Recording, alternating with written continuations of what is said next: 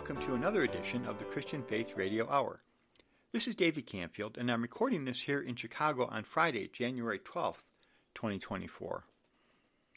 And it's a good day to be inside recording a podcast because outside we have our first big snow of the season. So far, a few inches. We'll see how much more we get. I think other places are going to get more, but the first time we've had real snow this year. So, as I say, it's a good, uh, good day to be inside.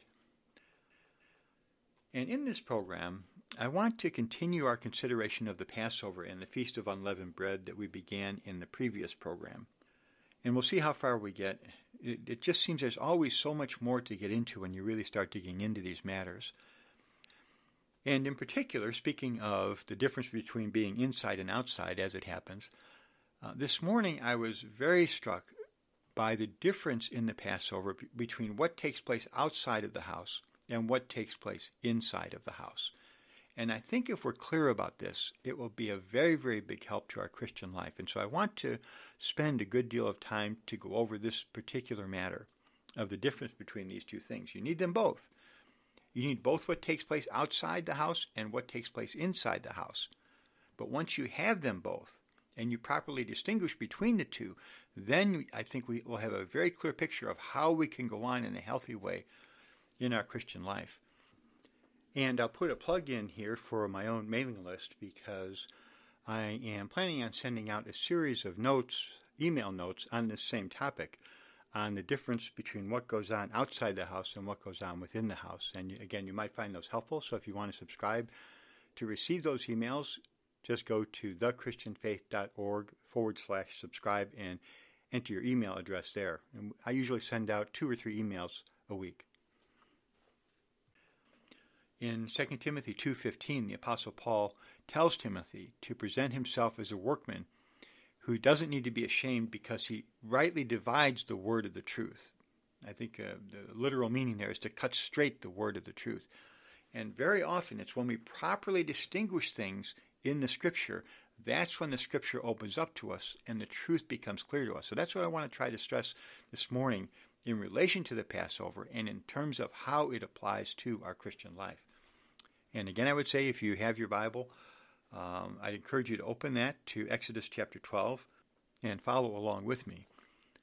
And of course, as we shared in the previous program, the Passover is just a marvelous, marvelous picture of the redemptive work of Christ and how this becomes something real to us in our experience. In the whole Bible, you don't see such a complete picture anywhere else of what Christ has accomplished on our behalf. And I'll link to that program in the program notes below if you haven't listened to that uh, yet, so you can just access it that way pretty easily.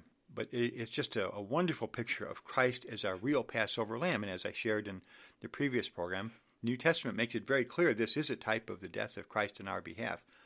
In 1 Corinthians chapter 5 verse 7, Paul refers to Christ our Passover. So for sure, this is a picture of the redemptive work of Christ on our behalf. Okay, so now let's look at Exodus chapter 12. Now, I'm reading from the New King James Version, and I'll start with verse 6. Now you shall keep it until the fourteenth day of the same month. Then the whole assembly of the congregation of Israel shall kill it at twilight, and they shall take some of the blood and put it on the two doorposts and on the lintel of the houses where they eat it. So this talks about what's going on outside of the house. The lamb is slain, and the blood of the lamb is put on the doorposts and on the lintel and the lintel is the top of the, the door, the horizontal part at the top of the door. That's where you're supposed to put the blood. That's what's going on outside of the house. Verse 8 tells us what's going on inside the house. Then they shall eat the flesh on that night, roasted in fire, with unleavened bread and with bitter herbs. They shall eat it. So that's what's going on inside the house. They're eating the lamb, taking part in the Passover lamb with the unleavened bread and with the bitter herbs. And now we'll skip down to verse 12. The Lord says, For I will pass through the land of Egypt on that night, and will strike all the firstborn in the land of Egypt, both man and beast, and against all the gods of Egypt I will execute judgment. I am the Lord. Now the blood, in, verse 13, now the blood shall be a sign for you on the houses where you are.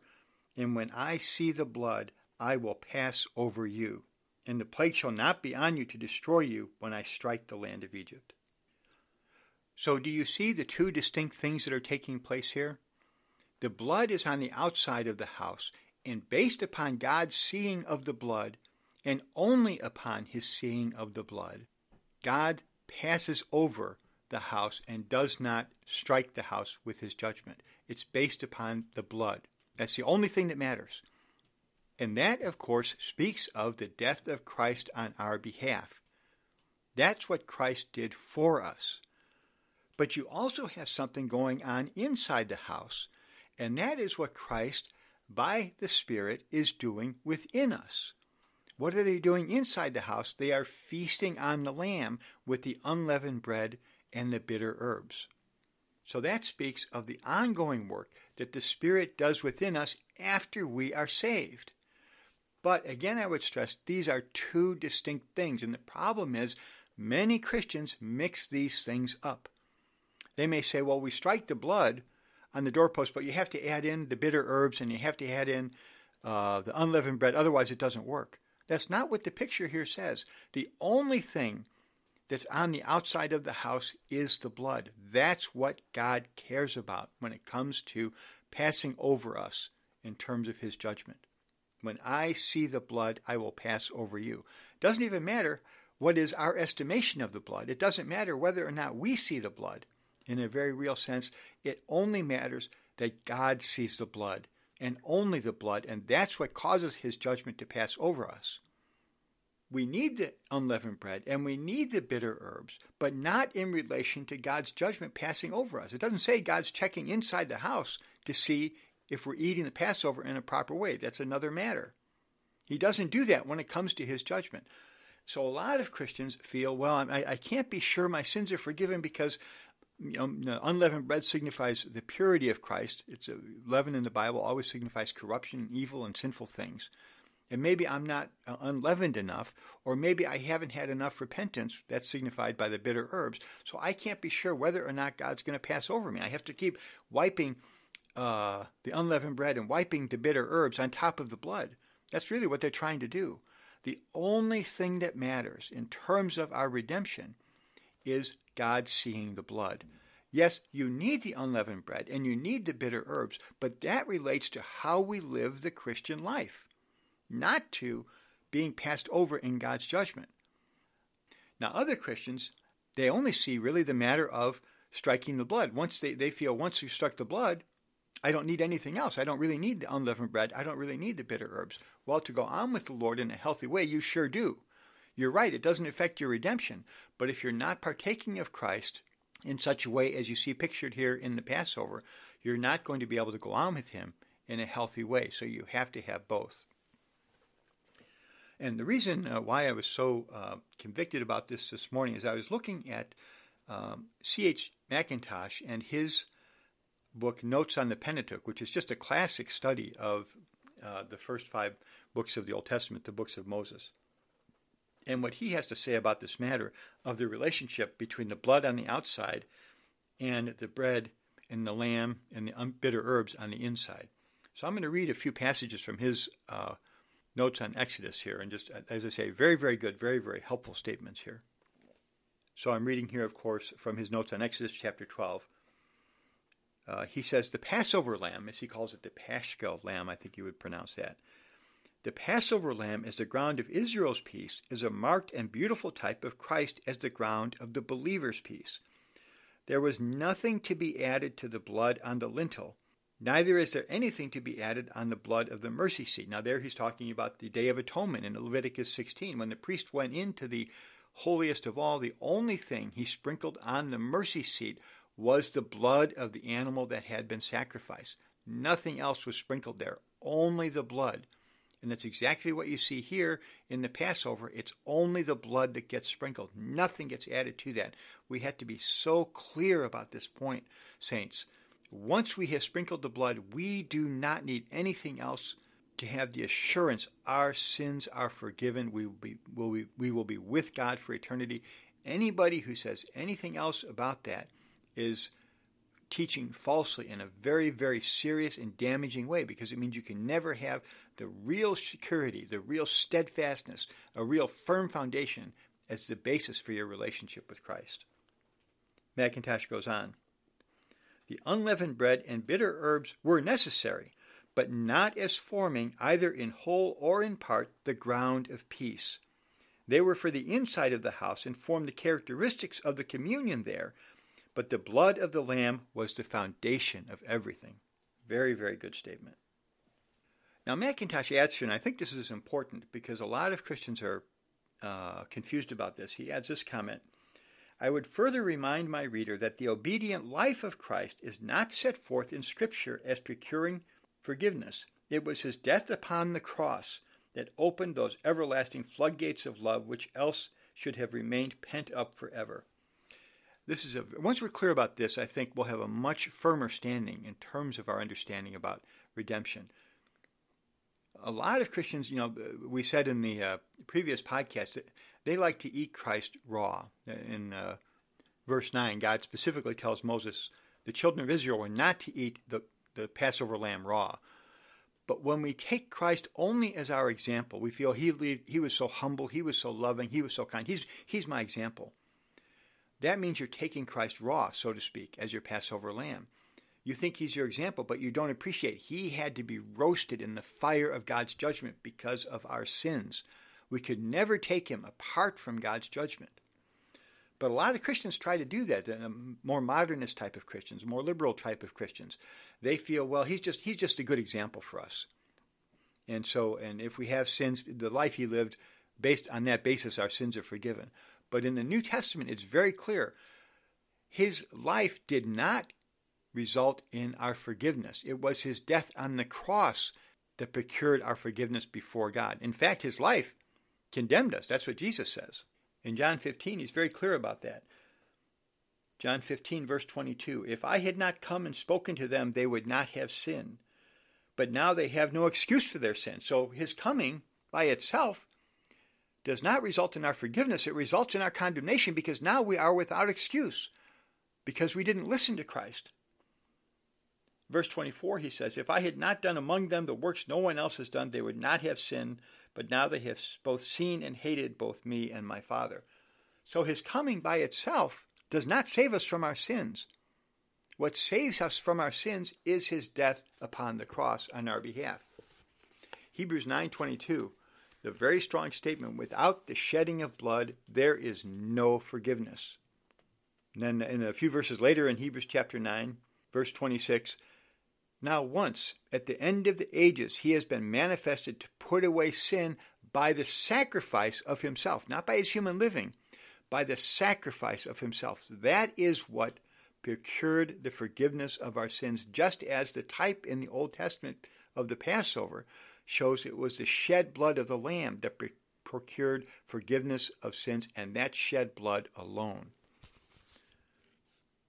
In 1 Peter chapter 2, verse 24, Christ himself bore up our sins in his own body on the tree. That's where he paid the price for our sins, was on the tree, on the cross. That's where he procured our forgiveness. And that's what the blood speaks of. You have to be very clear about this point. When we understand that, we'll have a much firmer grasp of the fact that we are redeemed by the blood of Christ. Now, for the sake of those who may not yet be believers in Christ who are listening to this program, I want to be clear Jesus paid the price on the cross for our sins. That's called redemption. But that payment still has to be applied to our account, and that happens when we believe in Christ and ask Him to forgive our sins based on the redemptive work He has already accomplished. And that's signified in the Passover by the Israelites taking a bunch of hyssop, as Moses told them. That's in Exodus chapter 12, verse 22 they were to take a bunch of hyssop and apply the blood to their house, and that's how they got forgiven. And as I said in the previous program, the, the, we apply the blood with the hyssop because in the Old Testament, based on 1 Kings chapter 4 verse 33, hyssop signifies the smallest thing that there is. And yes, that means our faith is just about the smallest thing that there is. But the good news is, as I said before, that means we don't need to apply a lot of faith in order to be saved, even just a little bit of faith. If we just exercise that faith to apply the blood of Christ then the payment that Christ made on the cross, the payment of redemption, will be applied to our account and our sins will be forgiven. Praise the Lord for that. But you have to do that yourself. I can't do that for you. No one else can do that for you. Not your priest, your pastor, your parents, your friends. We can help you and point you in the right direction, but you have to exercise that little bit of faith and just say, Jesus, I just confess I'm a sinner, but I believe you died on the cross for my sins so I could be forgiven. And I just take that little bit of hyssop, I just apply that, use that to apply the blood to my account so I can be forgiven. Thank you, Jesus, for forgiving me, for making me a child of God. Amen. So I hope you will do that. If you haven't yet opened your heart to the Lord and really prayed to Him in that way, call out to the Lord and ask Him to forgive your sins. He will do it, and you will be forgiven. Praise the Lord for that. Now, further on in Exodus chapter 12, Mackintosh talks about what's going on inside the house. We shall now consider the second aspect of the Passover as the center round which the assembly was gathered in peaceful, holy, happy fellowship.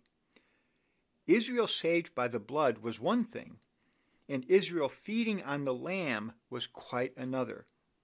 They were saved only by the blood, but the object round which they were gathered was manifestly the roasted lamb. Now, in the previous podcast, what I shared was that the house is a type of Christ, and so what you see in this in the Passover is a marvelous picture of what it means to abide in Christ.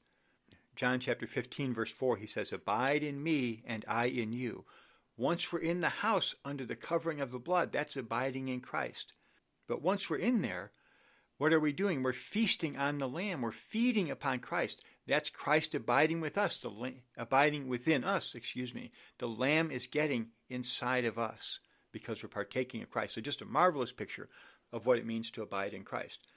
But here, Mackintosh is looking at this as a picture of the assembly, as he calls it, the gathering of God's people together. And what we see here is they are gathered together to enjoy the Lamb under the covering of the blood. And again, it's just, if you look at it that way, it's also just a marvelous, marvelous picture of the fellowship we have together as the believers in Christ. You know, saints, we're gathered together under the blood of Christ because we're redeemed. And what are we doing? We are feasting upon Christ and just enjoying all the riches of Christ and living a holy life with the unleavened bread and repenting and dealing with all our sins, the bitter herbs. Just a, just a marvelous picture. Now, listen to what Mackintosh says about this. Of course, he was writing in the 1800s, so he uses the term the Holy Ghost. Um, I'll, I'll just keep that as I read, but understand he's referring to today what we would call the Holy Spirit. The Holy Ghost can only gather to Christ. He cannot gather to a system, a name, a doctrine, or an ordinance. He gathers to a person, and that person is a glorified Christ in heaven. This must stamp a peculiar character on God's assembly. In other words, to really have a genuine assembly of God's people, what are they gathered to? They're gathered to the person of Christ Himself by the work of the Holy Spirit, focused on Christ, feeding on Christ as the Lamb of God. This must stamp a peculiar character on God's assembly. Men may associate on any ground, round any center, or for any object they please. But when the Holy Ghost associates, it is on the ground of accomplished redemption around the person of Christ in order to form a holy dwelling place for God. Just a marvelous picture of the gathering of uh, believers today. What a real gathering, what a real church is. It's a number of God's redeemed people gathered together under the blood of Christ to enjoy Christ as our real Lamb of God. Praise the Lord, saints for such a picture. Praise the Lord even more for such a reality that we have today when we come together as the believers in Christ. So, just to sum up this point, outside of the house, there's the blood. That signifies that outside of us, apart from us, we have redemption in Christ, simply by the blood of Christ. Inside the house, the Israelites were feasting on the Passover lamb, and that signifies that as the believers in Christ, day by day, we need to be those who are feeding upon Christ and enjoying Christ and gathered together with the other believers around Christ. And it's so important that we don't confuse these two things. On the one hand, we may feel that in order to have redemption, we have to apply the unleavened bread, apply the bitter herbs. But if we do that, if we have that kind of a view, we'll never have the real peace with Christ. But on the other hand, we shouldn't think it's sufficient only to have the blood in terms of our relationship with Christ and going on with Christ in our daily life. For that, we have to have that inward feeding upon Christ and enjoyment of Christ. That's what enables us to go on with Christ in a good way. So we need both of these things, and we need them both in their proper place to have a solid basis for our Christian life and a healthy way to go on with the Lord throughout our entire Christian life. I just want to take a minute to remind the listeners that this program is being produced in connection with my website, which is thechristianfaith.org. Uh, I hope you'll visit that. I think there's a number of very useful resources on there to help you with your spiritual growth, with your walk with the Lord, and with your serving of the Lord, and to have a view of what God's purpose is. If you want to subscribe to our e letter, which we send out a couple times a week, just click on the subscribe link there. And if you'd like to contact us, if you have comments or questions about the program or about the Christian life in general, you can send us a note at notes at thechristianfaith.org.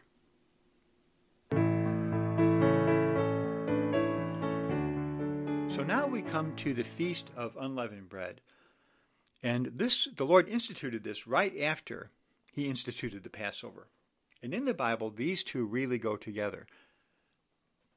In fact, if you look at Exodus chapter 12, verse 14, the Lord tells Moses, This day shall be to you a memorial, and you shall keep it as a feast to the Lord throughout your generations. You shall keep it as a feast by an everlasting ordinance. Well, that's the feast of the Passover. But then in 15, verse 15, the Lord goes on and he goes right into talking about the feast of unleavened bread. He says, Seven days you shall eat unleavened bread, and the first day you shall remove leaven from your houses, for whoever eats leavened bread from the first day until the seventh day, that person shall be cut off from Israel. So it seems like here it's saying that the Passover is actually the first day of the Feast of Unleavened Bread. And when you go to the New Testament and you look at Luke chapter 22, verse 1, it says, Now the Feast of Unleavened Bread, which is called the Passover, was at hand. So very often, the, the Bible really connects these two feasts, and that's quite significant. Now, as we've said before, to understand this, you have to realize leaven in the Bible always, always, always signifies something corrupt, something evil, something improper, something unholy. Now, there is a reference in Matthew, Matthew chapter 13, verse 33, where the Lord talks about a woman leavening three measures of meal, and he says this is what the kingdom of the heavens is like. People mistake that and they think that's the power of the gospel. No, that would contradict every other use of leaven in the entire Bible, including in the Gospel of Matthew. What the Lord is really talking about there is the corrupting influence of paganism within the church that was introduced by false teachings, especially those of the Roman Catholic Church, and how those have corrupted the church as a whole all through the centuries. That's a topic for another time. That that but just to say that is also a very negative mention of leaven. All through the Bible, leaven signifies something evil, sinful, and corrupt. And so the Feast of Unleavened Bread, to say we have the Feast of Unleavened Bread, means now we are to put away the things that are corrupt and the things that are unholy and the things that are sinful. And that's how we can enjoy Christ throughout our entire life. But as I was saying, this feast is absolutely connected with the Passover. You could never have the Feast of Unleavened Bread without the Passover. In other words, we have to really experience the redemptive work of Christ before we can begin even thinking about living a holy life, a life that is pleasing to God. We could never have that. Some people try to do that. They, I'm going I'm to be, I don't believe Christ died for my sins. Uh, I'm some other kind of Christian. I'm kind of maybe a universalist Christian, but I, I like the example of Christ, and I'm going to try to live a holy life. You could never do that. You have to have the Feast of Passover before you can really have the Feast of Unleavened Bread. So these two really go together.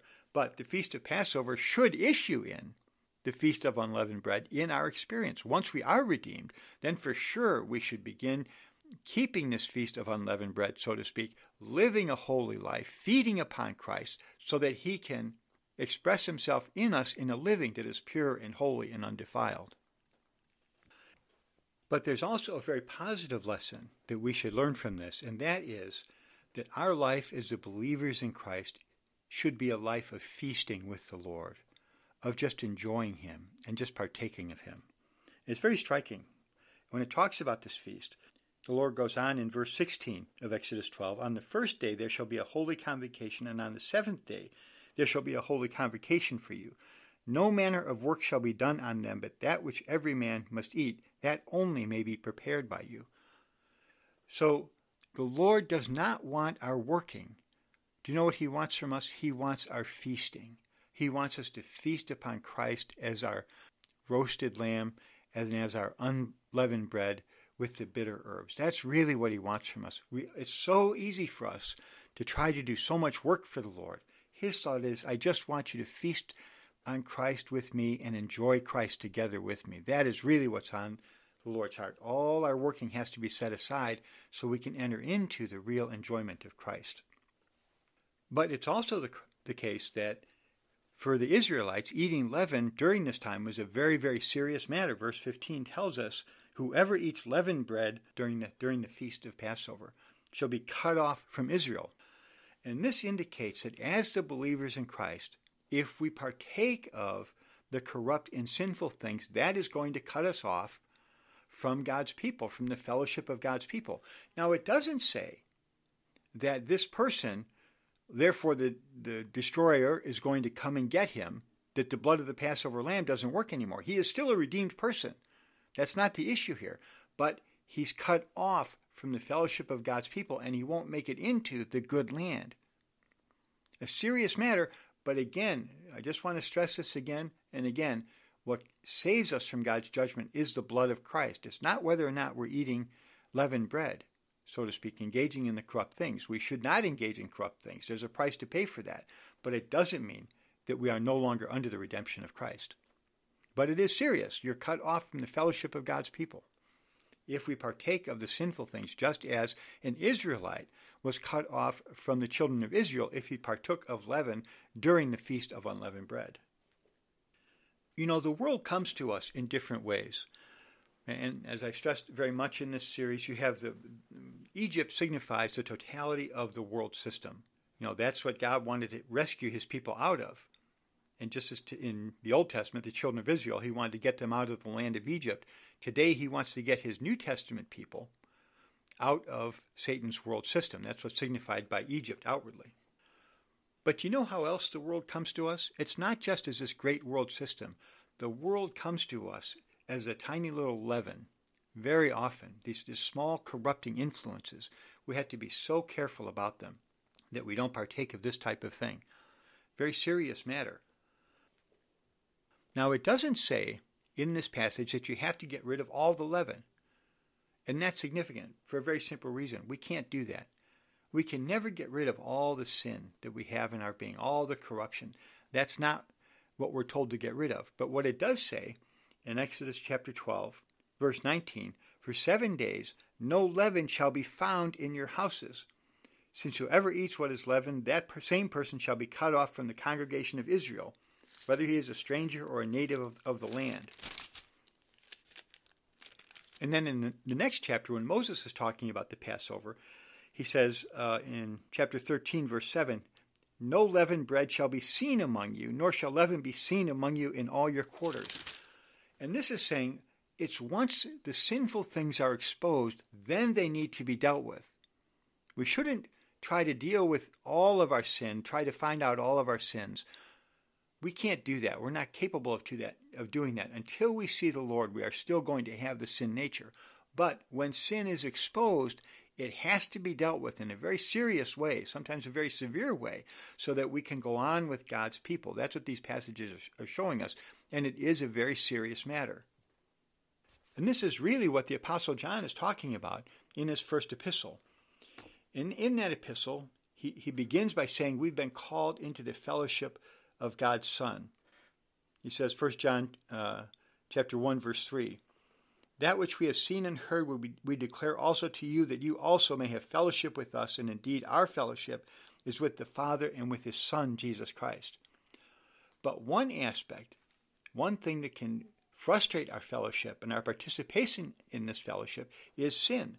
And so he goes on later on in this chapter.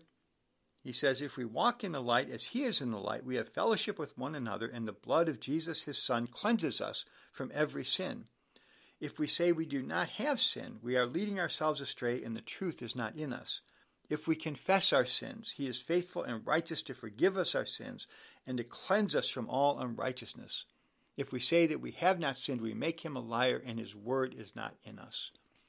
So, this is how we deal with the sin that would otherwise frustrate our fellowship. We confess it before the Lord.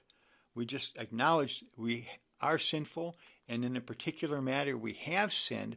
And then, as John says in verse 9, 1 John 1 9, he is faithful and righteous to forgive us our sins and to cleanse us from all unrighteousness. So that's the the kind of experience we should have in terms of dealing with sin. Of course, he says before that, John says, if we walk in the light as he is in the light. Well, that's because we're in the fellowship of God's Son. There's so much light there, spiritually speaking. But in that light, that's when our sin and our sins is exposed, and that's when it needs to be dealt with and cleansed so we can enter into a deeper experience of being in fellowship with Christ and being in fellowship with all the believers. But if we fail to, to deal with our sin, in a strict way and in a serious way, it may very well cut us off from the fellowship of God's people, just as partaking of leaven would cut off the children of Israel from being a part of the nation of Israel. Again, it doesn't mean we're going to be condemned to hell, but we lose our fellowship with the Lord and with his people. Now, towards the end of Exodus chapter 12, we come to the ordinance of the Passover. And it's really something when you're in Leviticus, where you have the offerings in the first five chapters of that book, the basic offerings. After that, you have the law of the offerings. And here in Exodus, you have the Passover, and then you have the ordinance for the Passover. And it just indicates God always does everything in a way that is very, very proper. He's never loose, he's never careless. He's not religious. He's not religious at all, but he is very, very proper.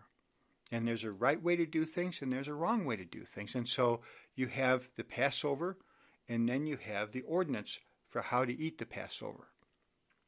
And primarily what you see in the ordinance of the Passover are the regulations regarding who is allowed to eat the Passover. Now, to be clear, when we're talking about who can partake of the Passover, we're not referring to the initial Passover. That was for all the children of Israel. They were all under the blood in the house. What we're talking about here, what the Bible's talking about here, is who can partake of the memorial feast of the Passover. After the first Passover, every other Passover was a memorial of the first one. And so the Lord and Moses are saying here who has the right as an Israelite to partake of that memorial feast. So, spiritually speaking, in the New Testament, that signifies who has the right to partake of Christ and to enjoy Christ in the fellowship of the saints in the light. It's not the question of who can be redeemed. Anyone can be redeemed. But who can partake of the results of redemption in their spiritual experience? So this is in Exodus chapter 12, verse 43. And the Lord said to Moses and Aaron, This is the ordinance of the Passover. No foreigner shall eat it. So the very first thing is if you're a foreigner, you're not part of Israel, you are not qualified to eat the Passover. And this indicates for us as believers today that in the body of Christ there is a fellowship, a very particular fellowship. And not everyone is in that fellowship. If you have not experienced redemption, you do not have any fellowship with the body of Christ. And for sure you don't have any part in Christ himself. Paul tells us in 2 Corinthians chapter 6, verse 14, do not become unequally yoked with unbelievers, for what partnership does righteousness have with lawlessness? And what fellowship does light have with darkness? And what concord does Christ have with Belial? Or what part does a believer have with an unbeliever? So there is a definite demarcation, a separating line between those who are in the body of Christ and those who are not in the body of Christ in terms of our spiritual fellowship. It doesn't mean we don't have anything to do with those who are not a part of the body of Christ. Very often, uh, these are our loved ones, our family members. Of course, we pray and we hope that the Lord would work in them and save them. But spiritually speaking, there's a demarcation, a separating line between the unbelievers and the believers who have experienced the redemption of Christ. Those who are outside the body of Christ cannot really partake of the fellowship. And unfortunately, today in a lot of churches, that line is not that clear between who are the believers and who are the unbelievers. And that's why there's so much corruption, so many false, evil things being promoted uh, in the so called churches today because these ones who have no real fellowship with Christ, no real fellowship with the body of Christ, somehow claim to be believers. And they often take over these uh, congregations. You see this especially, of course, in the mainline denominations. And they, they promote all sorts of evil, evil, corrupt things. Uh, we don't say this to condemn anyone, but we are pointing out a fact. They have no real fellowship with the body of Christ, and that's why they uh, do such things. Very, very serious matter for them to do that eventually. The judgment upon such ones like that who don't repent will be quite severe. But even we ourselves, we may have the experience of being foreigners if we live by our old nature, our sinful nature. In that sense, then, practically speaking, at least while we're doing that, we are living as a foreigner. As in our old man, we also have nothing to do with Christ, and we also have nothing to do with the fellowship of the body of Christ. Whenever we're living according to our old nature, we spontaneously cut ourselves off from that fellowship. That's what this is saying here. No foreigner can partake of the Passover. The only way we partake of the Passover is when we're under the redeeming blood of Christ, feasting on Christ, and living by our new divine nature. Praise the Lord for that. And we experience this new nature as we live under the cross and feast upon Christ. And here I'd like to read another quote from uh, Mr. Mackintosh, just because I've been so much in his uh, writings today as I've been preparing for this. So many good statements here in his notes on the book of Exodus. This is back in his notes on Exodus chapter 12. He says, Grace not only saves the soul with an everlasting salvation, but it also imparts a nature which delights in everything that belongs to God because it is divine. That's 1 Peter 1 4. We are partakers of the divine nature. Once we believe in Christ, we have a new nature. And as Mr. Mackintosh says, it delights in everything that belongs to God. That's the nature we need to live by to really partake of Christ as our Passover. We are made partakers of the divine nature which cannot sin because it is born of God. Mackintosh goes on, to walk in the energy of this nature is, in reality, to keep the feast of unleavened bread. There is no old leaven, nor leaven of malice and wickedness in the new nature, because it is of God, and God is holy, and God is love. Hence it is evident that we do not put away evil from us in order to, to better our old nature, really so, which is irremediable, nor yet to obtain the new nature, but because we have it, in other words, because we have the new nature. That's why we put away the evil from among us. Again, another very good statement by Mr. Mackintosh. And that's the nature we need to be living by to partake of the Passover, the feast of the Passover, and the feast of unleavened bread. But then the Lord goes on in Exodus chapter 12, verse 44 But every man's servant who is bought for money, when you have circumcised him, then he may eat of it. Verse 45 A sojourner and a hired servant shall not eat it. Okay, so here we see again who can and who cannot eat of the Passover. If you're a sojourner, you're a hired servant, you don't get to partake of the Passover, the feast of Passover. You know, if we are those who are just touching the Lord for a little bit, or if we feel we are hired by the Lord to do some work for Him, we can't partake of this feast. God's not looking for hired servants. He's not looking for people to work for him. The Apostle Paul, he certainly did not consider himself to be a hired servant of the Lord or sojourner with the Lord. He tells us in Romans chapter 1 verse 1, Paul, a bondservant of Jesus Christ.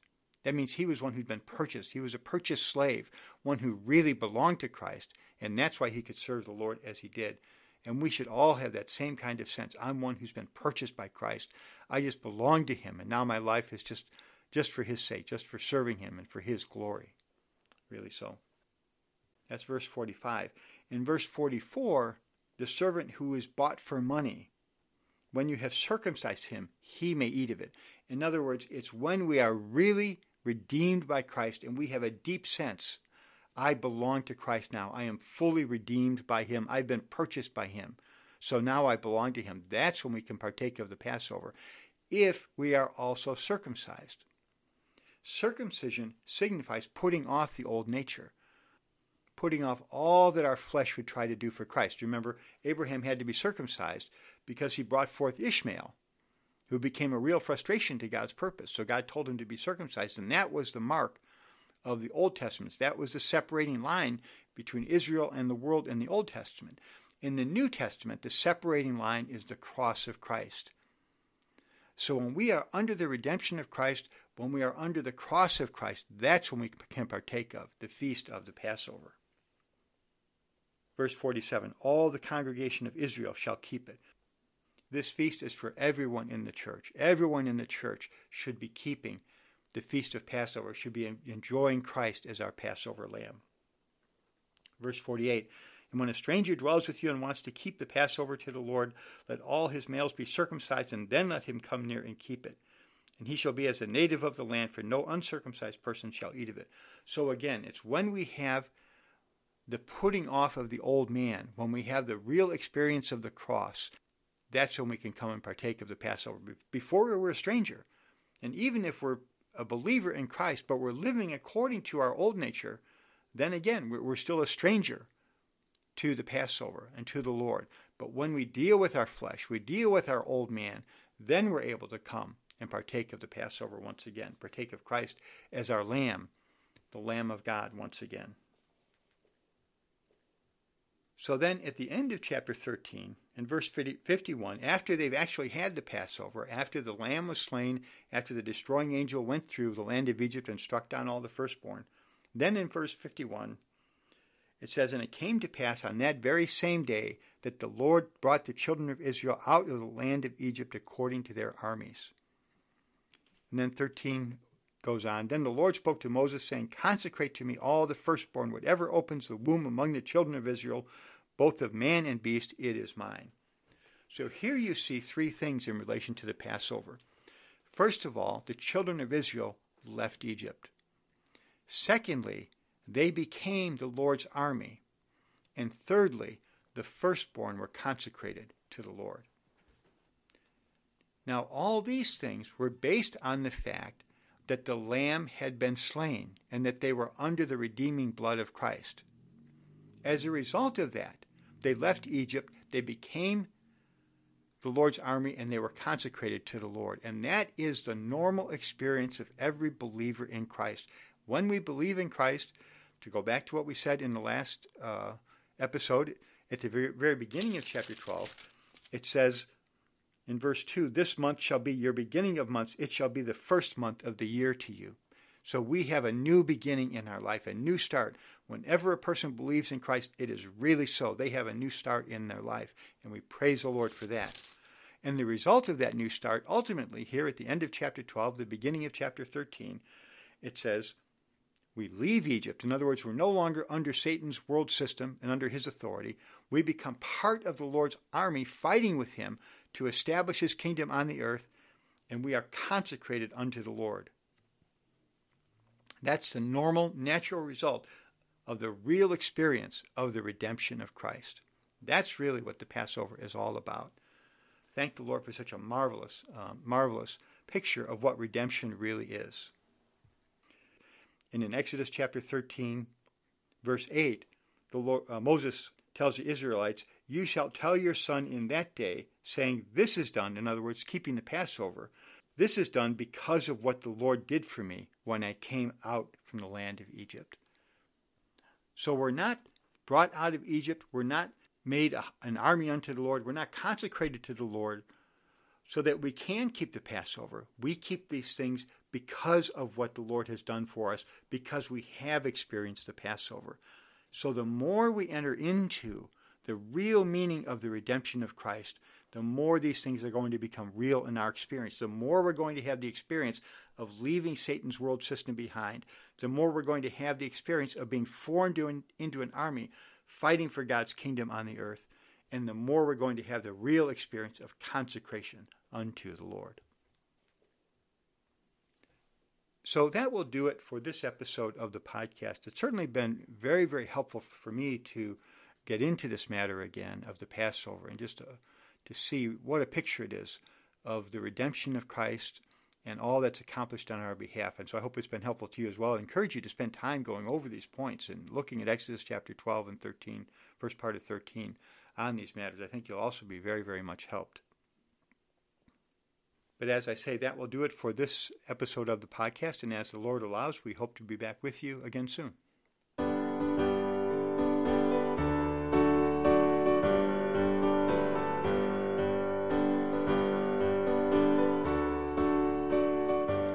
Thank you so much for listening to this edition of the Christian Faith Radio Hour. For more resources, you can visit thechristianfaith.org, which is my website. If you'd like to receive my e letter, just click on the subscribe link there and enter your email address. And to connect with us by email, just send us a note at notes at thechristianfaith.org. Until next time, may the Lord keep you in His way for His sake and His glory. In Jesus' name, amen.